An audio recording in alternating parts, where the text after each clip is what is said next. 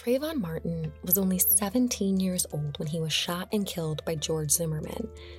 His death and the subsequent acquittal of Zimmerman sparked nationwide protests and the birth of a movement we know today as Black Lives Matter. It's been 10 years since the Black Lives Matter movement was created by organizers Alicia Garza, Patrisse Cullors, and Opal Tometi. But since then, the list of Black and Brown Americans who have been killed at the hands of police has only grown.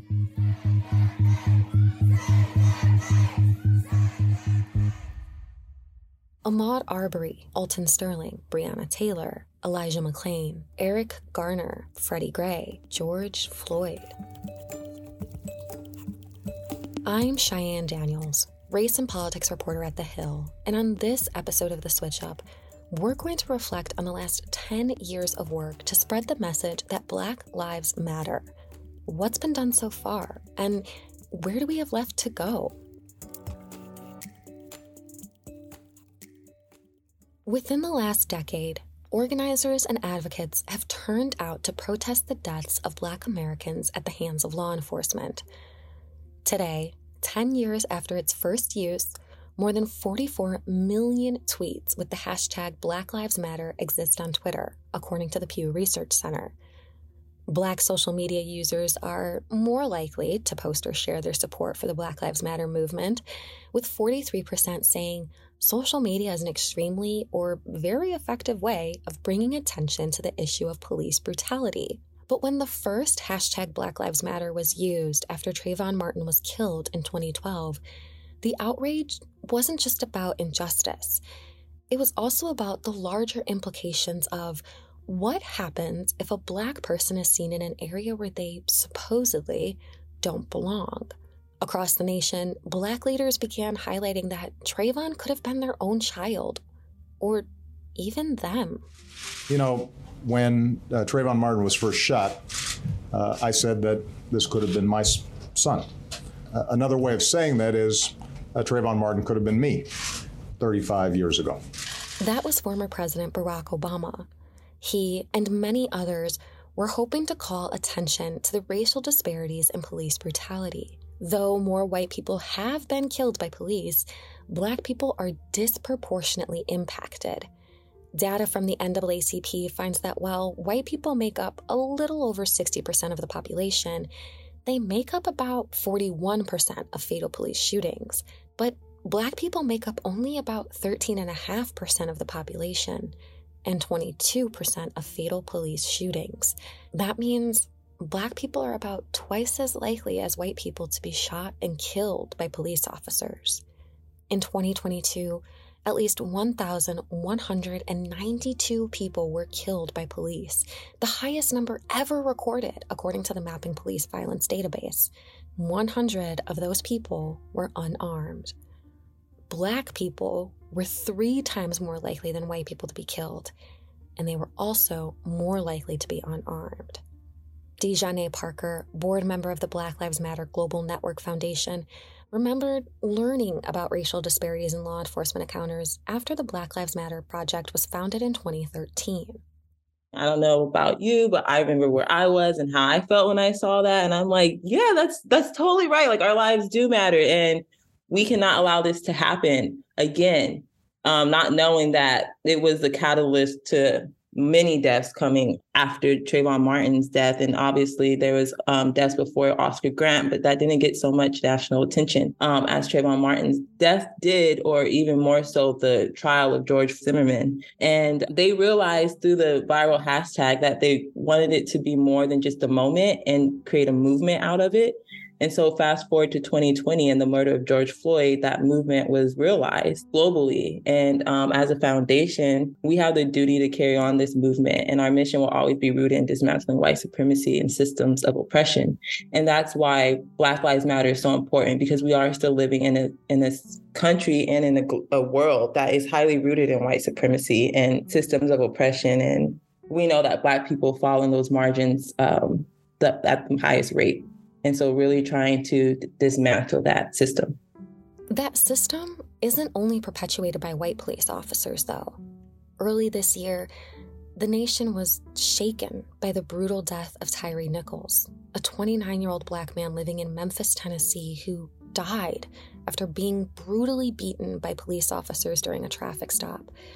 What was particularly hard for many to grasp was that Nichols' death came after he was beaten by five black police officers. Many, like Reverend Al Sharpton, felt this showed how pervasive police brutality is, and that it's ingrained in the system rather than confined to only certain demographics of police officers. And the reason why Mr. and Mrs. Wells, what happened to Tyre is so personal to me is that five black men that wouldn't have had a job in the police department would not ever be thought of to be in an elite squad. In the city that Dr. King lost his life, not far away from that balcony, you beat a brother to death.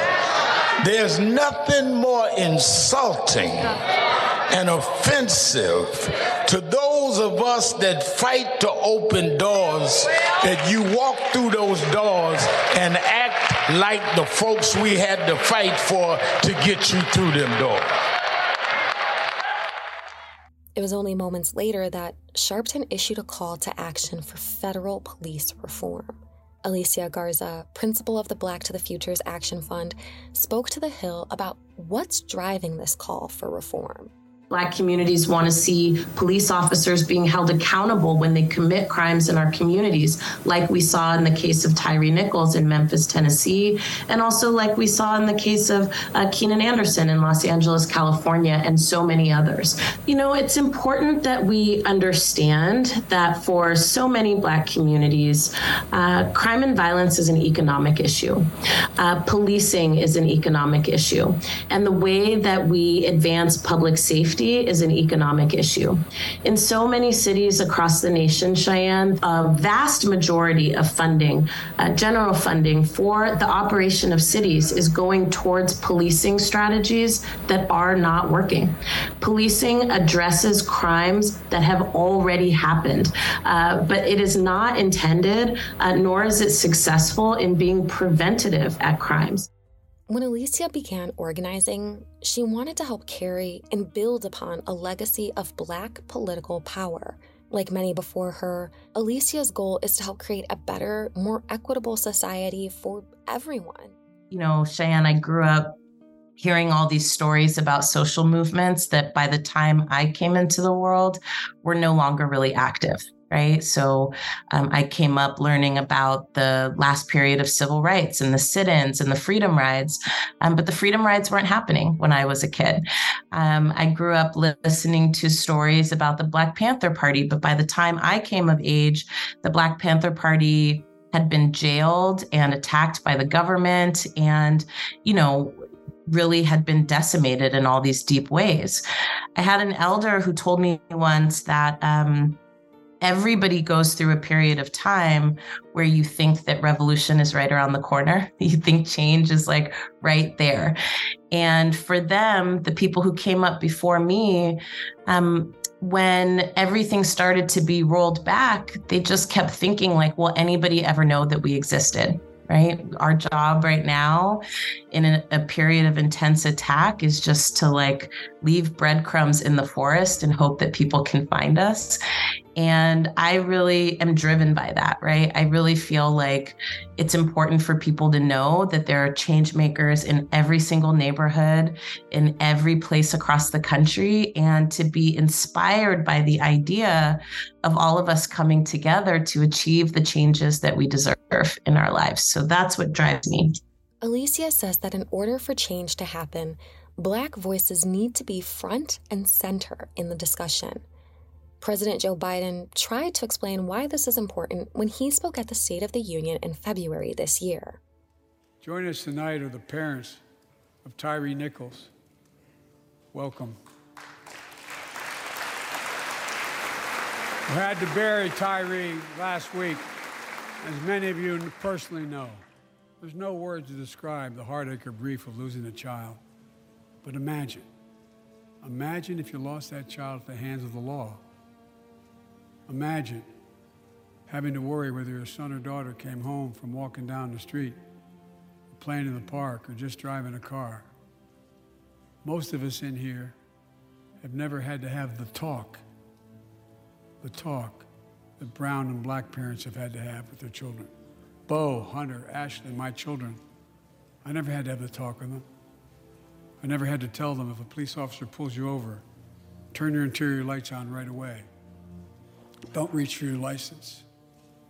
Keep your hands on the steering wheel. What we saw at the State of the Union address, I thought was actually really important. You know, I've been uh, in this work for a very long time.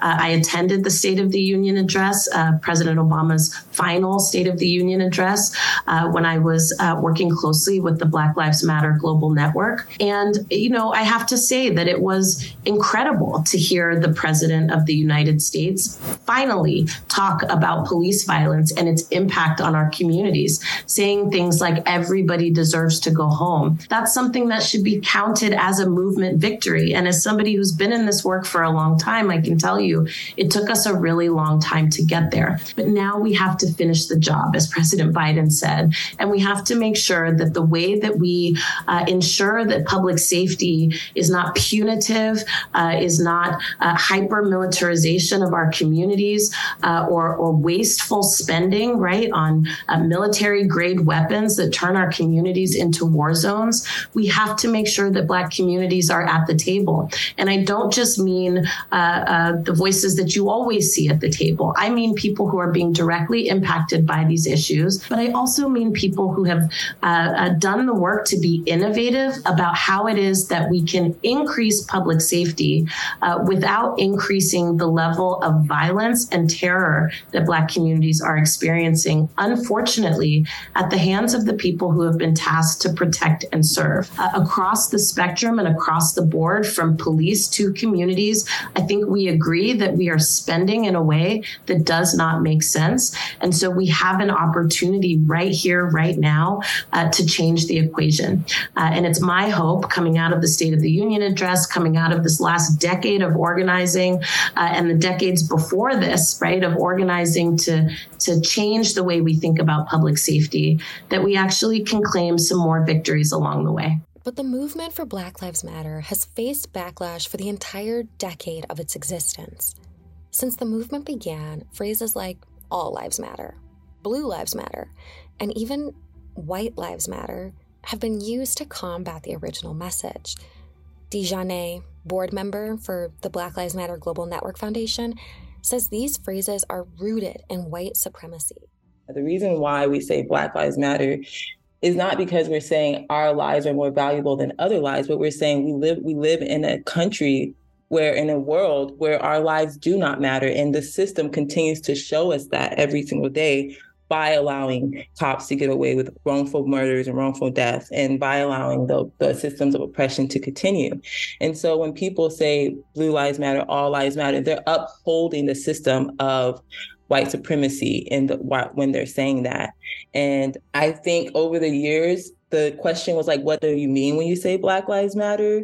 But the institution has been able to really get a hold of tearing people apart from understanding the power of when Black people are free, all people are free. So, you know, Martin Luther King was doing a speech about like the poor man's speech, and it's a system, you know, it's a system that co- continues to um, separate us. And so when we realize that if Black lives don't matter, no one's lives matter. And so when we say all lives matter, it's not true because if all lives matter, we wouldn't have these deaths that we do with Black lives. We wouldn't have Black people in so much poverty.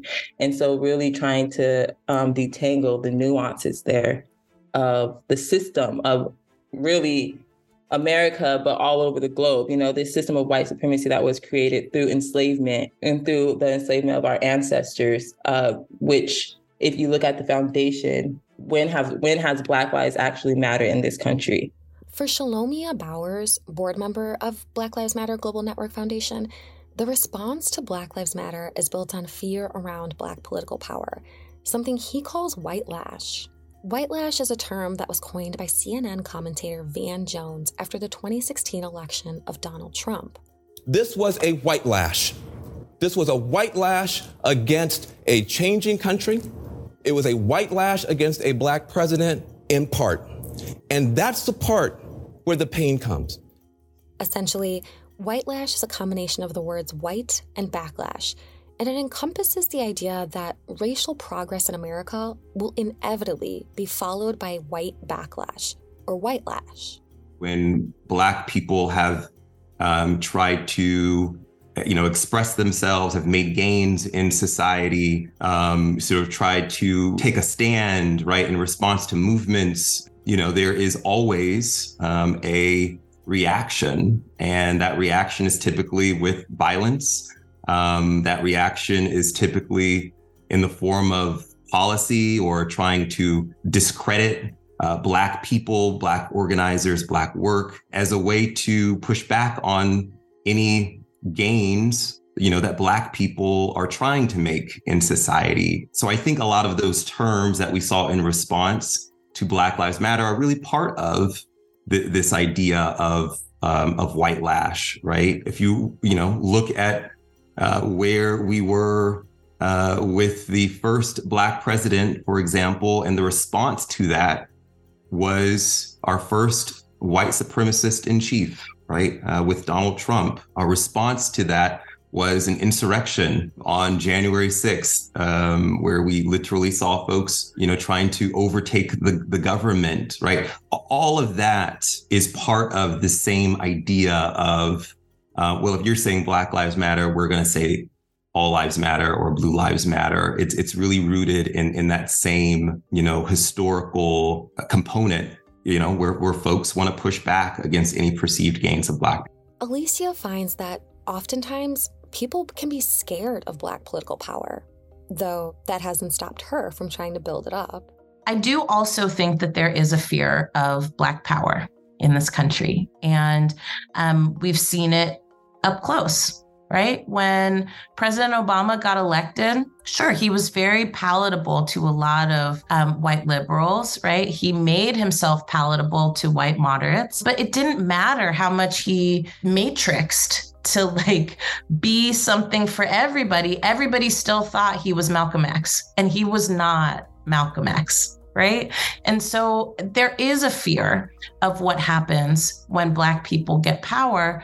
But I think that that is a fear that is not only racist, but it hasn't turned out to be true. What's real is that when Black people, by and large, not every Black person, because we do have Clarence Thomas and we do have, you know, we have these outliers. Um, but when Black people get power, we never, ever, ever consolidate power for ourselves. Black people's political participation has always looked like power for Black people and power for everybody else who's getting left out and left behind. That is what it has always looked like. And I dare anyone to give me an example of a time when Black people were in power and only governed for Black people it hasn't happened. Now, whether or not we want that is like a totally different conversation. But I will say, um, you know, the notion that Black power is dangerous to this country is probably actually true.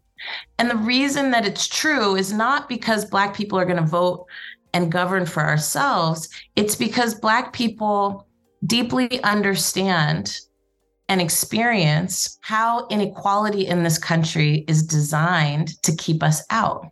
And so our full interest in participating, right, is to dismantle all of the ways in which white power has been designed to keep Black people without power, right? So there is going to be that consistent struggle. And that's not the fault of Black people, that's the fault of how people set this country up, right? So I, I think, you know, you have a, an interesting point there. The last thing I'll offer is that I, I think there's not just a fear of Black power, but I think there is um, certainly a fear of change. And in any moment in the country where you've seen such dramatic uh, demographic changes, you've seen any moment in the country where you've seen an expansion of rights in the ways that you've seen over the last two decades, um, you do see this intense backlash. And it doesn't just happen on the right, it also comes from the left. So these are the, this is the terrain that Black voters are navigating every single election cycle. Building political power is vital to ensuring change, Alicia says, especially around policy like police reform, which has largely been stalled at the federal level. When George Floyd was murdered by a white Minneapolis police officer in 2020, the federal government tried to change things. Most notably, then Representative Karen Bass introduced the George Floyd Justice and Policing Act, a sweeping police reform bill. The legislation would ban chokeholds and no knock warrants, end qualified immunity, and prohibit racial and religious profiling by law enforcement officers. Though the bill passed the House under Democratic control, talks for a compromise fell apart in the GOP led Senate. Two major points of contention surrounding the legislation is ending no knock warrants and ending qualified immunity. Now, qualified immunity is a doctrine that was passed by the Supreme Court in 1967. It keeps police officers from being put on trial for unlawful conduct, including the use of excessive or deadly force, unless the person suing proves both the conduct was unlawful and that the officers knew they were violating clearly established law. This year, Representative Ayanna Pressley and Senator Ed Markey reintroduced legislation to end qualified immunity. Well, I mean, I think at its most bare bones essence, um, when it comes to the profiling, the surveillance, the brutalization, the choking, the lynching, the murder disproportionately of black people, what it means is zero accountability and is a denial of justice. So, but the history of uh, QI, qualified immunity, the right to sue state and locals to sue uh, local and state officials, including police, is a Reconstruction era law passed to protect Black folks in the South who were experiencing significant backlash um, to the rights recently established through the 14th Amendment, okay? The legislation establishing this right, the Civil Rights Act of 1871, was also known as the Ku Klux Klan Act. So these protections were a direct response to rampant white supremacist violence against court people, against black people simply existing and exercising our rights the court decisions that establish qualified immunity aim to undermine uh, these laws. So, you know, the, the very roots of QI really, uh, you know, are rooted in white supremacy. In many ways today, in 2023, we see the lower courts all the way up to the Supreme Court uh, being complicit in what I would characterize as policy violence, oppression, marginalization, and the obstruction of justice. And qualified immunity is not dissimilar uh, in any way. So its very origins, the roots of it, this was something created by the courts under the dark of night, if you will, and it has been uh, strengthened and codified uh, over and over again. So it's it's really just a, uh, an unjust doctrine. Pressley says not everyone knows the history of qualified immunity or why it's so problematic. But, she says, much of what hers and Senator Ed Markey's resolution is focused on is sending a message that no one is above the law. Ending qualified immunity has been a major point of the police reform movement. For many, including Pressley, passing the Ending Qualified Immunity Act is vital to ensuring Americans, and particularly Black Americans, can receive some sense of justice in cases of police brutality. First of all, I believe the people closest to the pain should be the closest to the power, driving and informing the policy making. So bearing that in mind, we have to listen to the families who have been tragically impacted, who have been robbed of their loved ones, disproportionately black folk, for walking while black, jogging while black, driving by black, uh, sleeping while black. This is what impacted families who've been robbed of their loved ones uh, at the hands of law enforcement, of police, people who have taken an oath to uh, protect uh, and to serve. Public safety really must mean public safety. And uh, certainly we have tragic, tragic instances after uh, the other that that has not been true uh, for Black Americans. So the families who have been tragically impacted and robbed of their loved ones want an end to qualified immunity.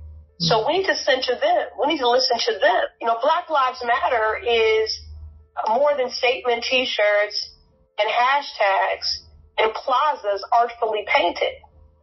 It's about codifying the value of Black lives in our budgets and in our policies. And it's about advancing policies that seek to undo centuries of harm and to chart a different path forward. If there are no consequences, then what is the deterrent?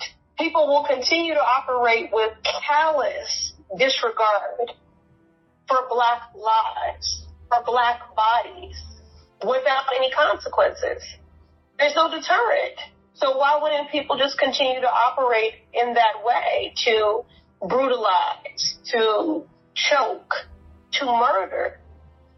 Now, having spent time with a number of these families who have been tragically impacted and robbed of their loved ones, I know there can never really be justice.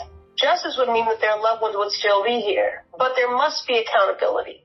Pressley says there's no one piece of legislation that will end police brutality overnight.